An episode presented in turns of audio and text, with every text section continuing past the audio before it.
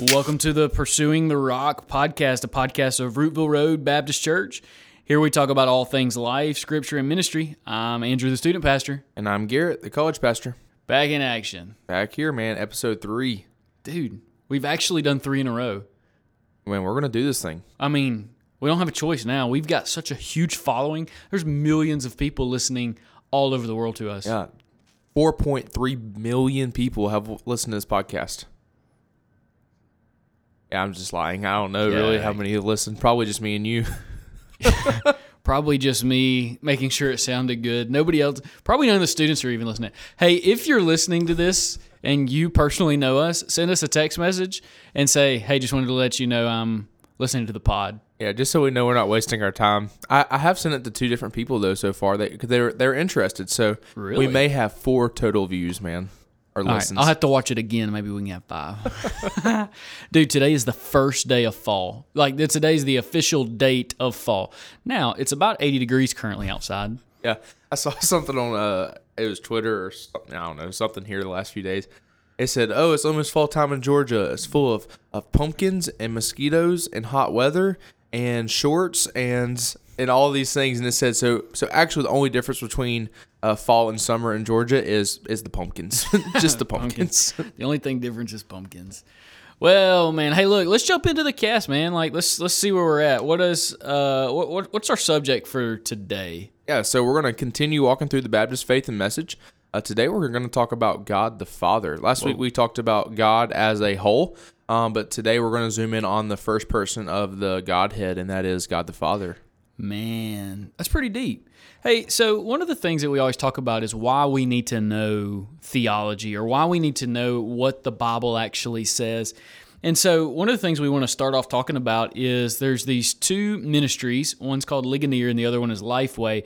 And every 2 years they partner together and do basically a poll of the American people, just adults in general, and then just evangelicals, a.k.a. a Christian for mostly.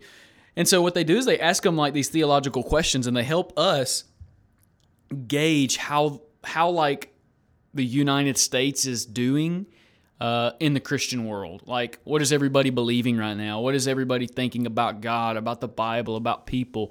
All of these different things. And so one of the most important reasons we think that we need to know theology and we need to know the Bible is so that we can stay true to what God cares about most.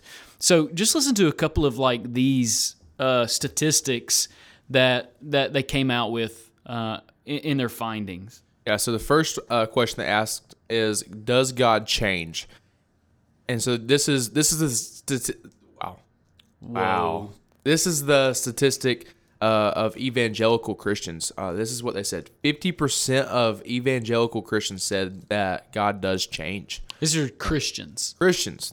Quote unquote Christians. They label themselves as a Christian in an evangelical church in the United States. 50% of them said that God changes.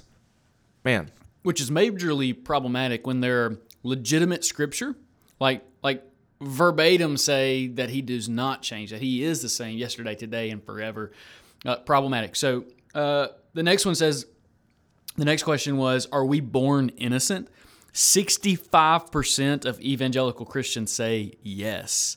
So that means that 35% of evangelical Christians say, no, we weren't born innocent.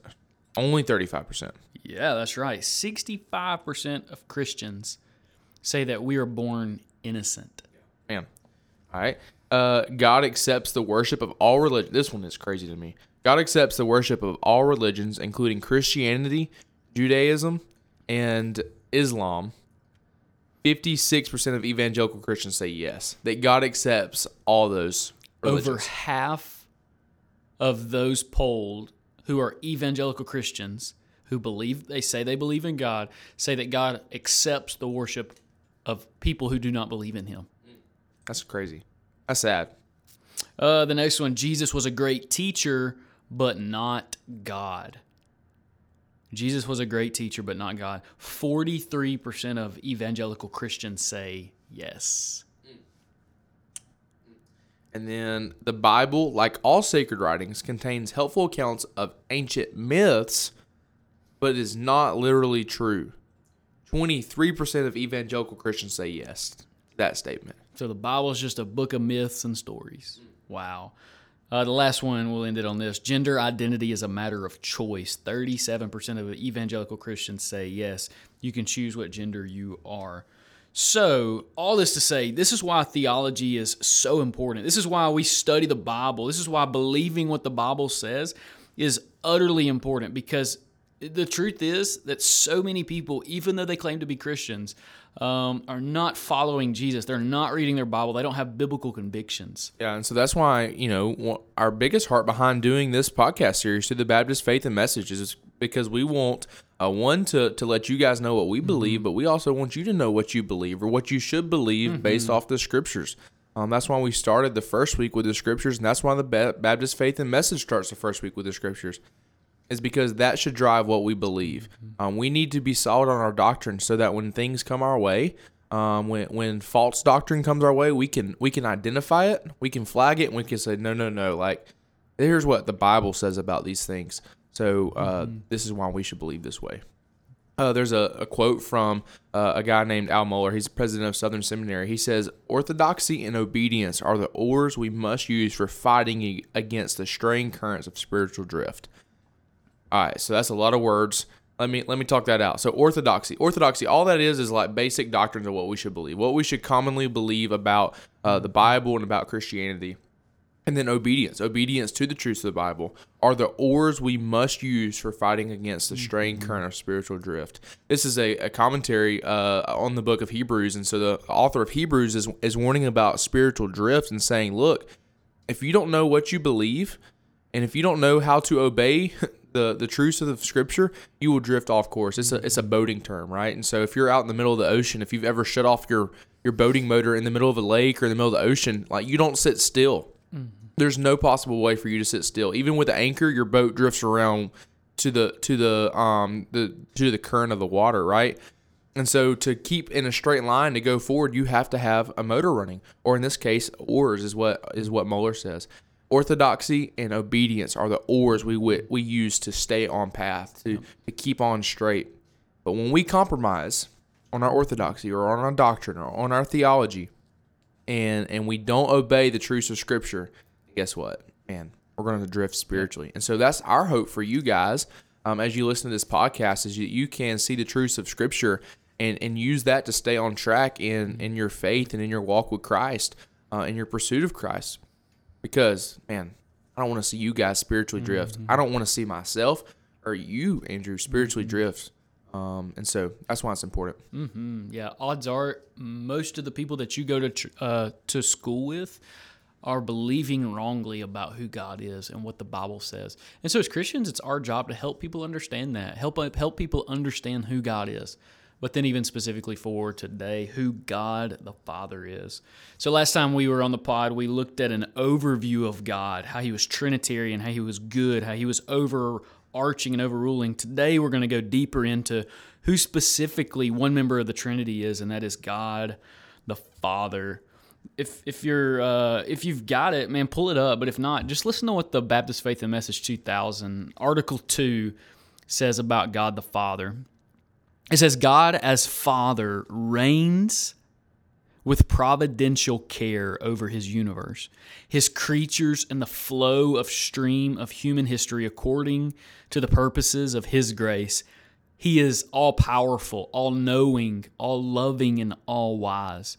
God is Father in truth. Those who become children of God through faith in Jesus Christ, He is fatherly in His attitude toward all men. So, hey, as we think about this, let's think about a few different aspects of what this article section says. So, G, what stands out to you, man? Yeah, so taking that first line of it, it says, God as Father reigns with providential care. So we have like two attributes there, really, in that first line is He reigns. So like reigning means He is like over. He is in charge of all things. He is on the throne, ruling, and then reigning is what we usually say, right? And then He does that with providential care, right? Man, that is cool, because usually when we think about someone who rules, we think of corruption. Yeah, dictator, harsh. That's right. Or like just don't not caring about the people, right? Why? Because our view of leadership has been corrupted by human fallenness, right? And so it's important to see that not only does he reign, but he reigns with providential care. He cares about the people that he reigns over. He cares about the creation that he reigns over.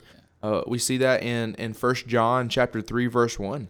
It says, "How great is the love the Father has lavished us, that he should that we should be called children of God, and that is what we are," right?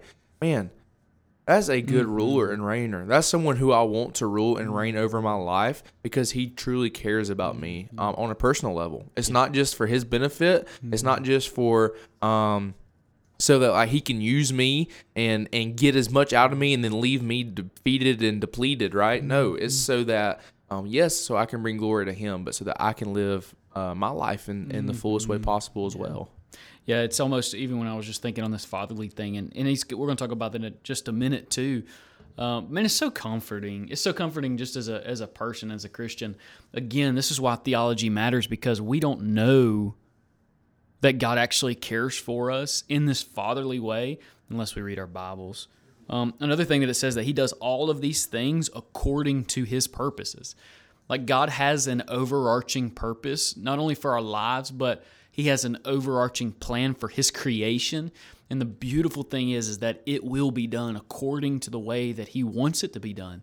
You know, we always think about like, why does God do it this way? Or why does God do it this way? Or why did this happen? Or why did that happen? Well, the truth is God has created things in a way that they are, that we can most best perfectly see who he is. He has organized all of his creation to help us see him clearer and better. His beautiful attributes, his grace, his mercy, even his wrath, the way that he has designed everything is the way that it ought to be. Why? Because he is the good creator. He is God the Father. Yeah, and we can find rest in that because of the attributes it gives here in the statement, right? Because he is all powerful, he is all knowing, he is all loving, and he is all wise. Yeah, that's right. Those 4 or 5, is it 4 or 5? Four attributes that it gives in the statement here. Like those give us rest in that his eternal overarching plan is going to be what is best. Yeah, that's so good. And then another thing to point out is that he is father to those who become his children. So there's a specific group here. His children. Right? It doesn't say to all things. He is a father to those who become his children, but to his children, man, he is a good father. We sing this song in church sometimes, right? Go ahead, G. I ain't gonna sing it, but we sing the same line over and over and over and over and over again, telling him that he is a good father, right? That is who you are. That is who you are. And so sometimes, you know, songs like that can be a little corny, but like it is a truth about who God is. He is a good father to his children, right? Galatians 4:1-7. You guys listen to the words of this scripture. It says, "I mean that the heir, as long as he is a child, is no different from a slave, though he is the owner of everything. But he is under guardians and managers until the date set by his father. In the same way, we also, when we were children, were enslaved to the elementary principles of the world. But when the fullness of time had come, God sent forth his Son, born of woman, born under the law, to redeem those who were under the law, so that we might receive adoption as sons. And because you are sons, God has sent the Spirit of his Son into our hearts, crying, 'Abba, Father.' So you are no longer a slave, but a son. And if a son, then an heir through God," right? Man, that is a good father. You're telling me that I, a sinful, fallen human being, can be an heir with Christ, the perfecter of our faith? Man, that is crazy. That is a good father. That is a merciful father and a loving father. Yeah. You know, the really hard thing that I always think about this passage, specifically this one, that we can call out to him Father. There's a ton of people in this world who do not have good fathers, just to be honest. I know there's people in our student ministry who do not have good fathers. I know of friends that I grew up with who didn't have good fathers. And so automatically a view could be adopted that, oh, God is a father. I literally don't want anything to do with him because mine didn't want anything to do with me, or worse, you know?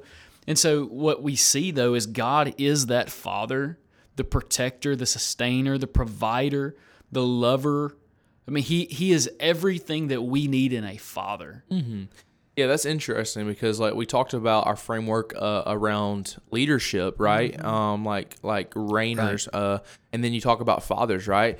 And so like we hear people complain all the time, oh, governmental leaders, they don't care about us. They don't care about the people or even fathers. Even if you have a good father, your father has messed up before, yep. and you have craved maybe something more from him, maybe more attention or maybe more affection or maybe you more like just compliments, right? There's things in these fallen relationships of this world that make us crave for more. Mm-hmm. But man, God is those things to perfection. So what you crave for more in a leader, governmental or just in any type of submission role, man, you can find that in God perfectly, right? What you crave out of your father more, even a good father or father mm-hmm. who's non-existent yep. in your life, right?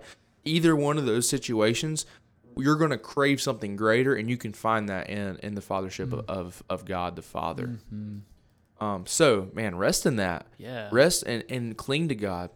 So many people wrestle with the fact that God, how God works and why God would do things the way He does, and why would I serve a God that would allow those bad things to happen, and like mm-hmm. so many questions around the goodness of God. But at the end of the day, we can find rest in that. Because He is all-knowing, because He is all-loving, because He is all-powerful, and because He is all-wise, we can find full rest in God the Father and reigner and ruler of our lives. Mm-hmm. You know, and one of the challenges, which is super weird for this, but hey, what it is, is my challenge for me to be that type of good father to like Jude. You know, to be not a replacement for God the Father in her life, but you know, I want more than anything for her to know God the Father and her to know Him as her greatest Father, but a challenge for me to be a good father, a father that's like my Heavenly Father, one that embodies who He is and what He is and His loves and His hatreds and all of those things. I want to be that for Jude. And it's really beautiful. There's so much comfort that can be found in God the Father Himself. Yeah, because ultimately these roles, like you as a father to Jude, are set up mm-hmm. to be a reflection of God. Yeah, that's right. And so, like, for you to be the best father you can be mm-hmm. is to reflect how God has been a good father to mm-hmm. you. And the same thing for leadership roles, right? Mm-hmm. Just like thinking through how we lead our ministries, right? How we lead our ministries should reflect how God leads and sets up things and mm-hmm. governs them and stuff like that. That's so helpful.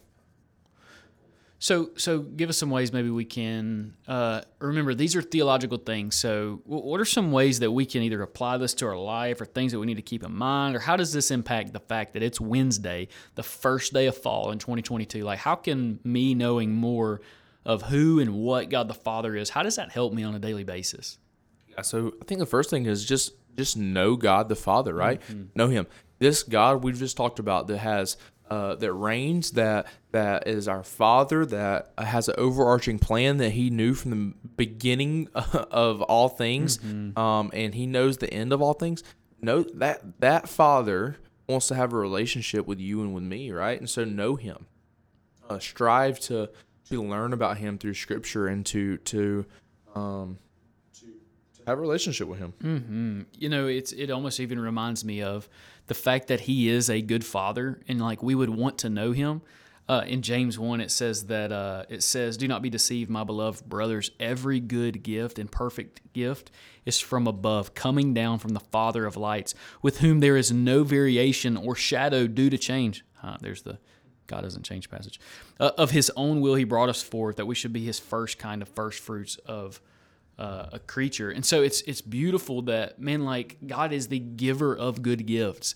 A good father gives good things to his children, you know, whether that's discipline, which sometimes seems like it hurts, but it actually sharpens and helps, or whether it's, you know, these blessings that the Father has given us that we find every day, even the fact that we got to wake up this morning. So, man, know the Father, know Him intimately. But then also, again, there's people that you go to school with, that's on your teams, maybe that live in your house, that do not have good fathers and do not know the Heavenly Father.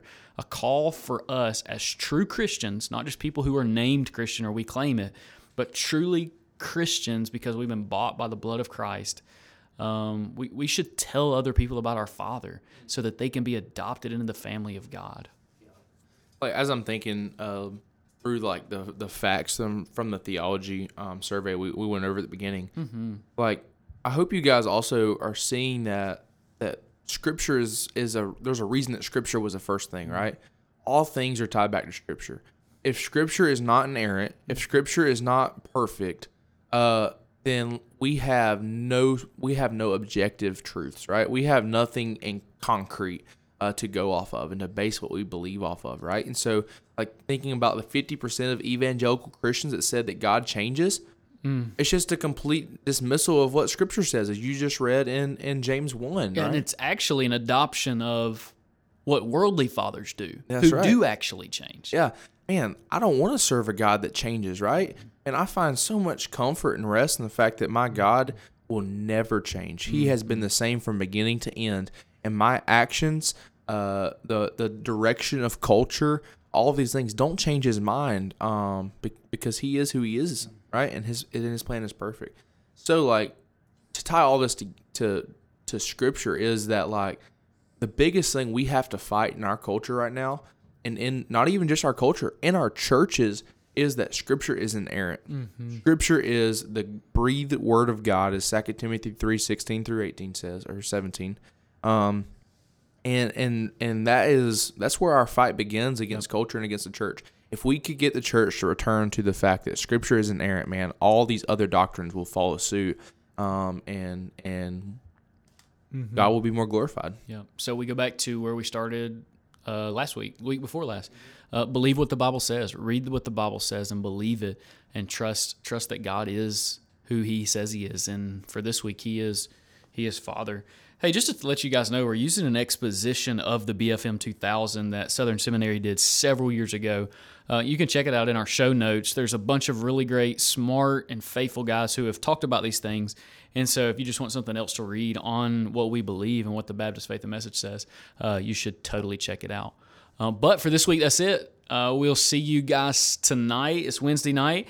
We're learning about... our good Father and what He does for us through the book of Ephesians. So I'm excited. We will see you guys next week. Hope you guys have a good week. If you guys ever have any questions or, if you just want to make a comment about the podcast, or if you're like, okay, I want my doctrine to be solid, but I need some help, man, we'd love to hear from you guys in our Instagram DMs. Text us if you have our numbers, and we'd love to hear from you there at the Rock SM.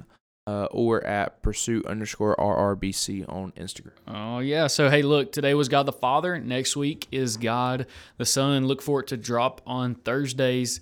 We'll talk to you soon. See you guys. Peace out. You've been listening to the Pursuing the Rock podcast, a podcast of the Pursuit Young Adults Ministry and the Rock Student Ministry. You can find more in the show notes about how to connect with us, and please like, share, and subscribe to wherever you get your podcast.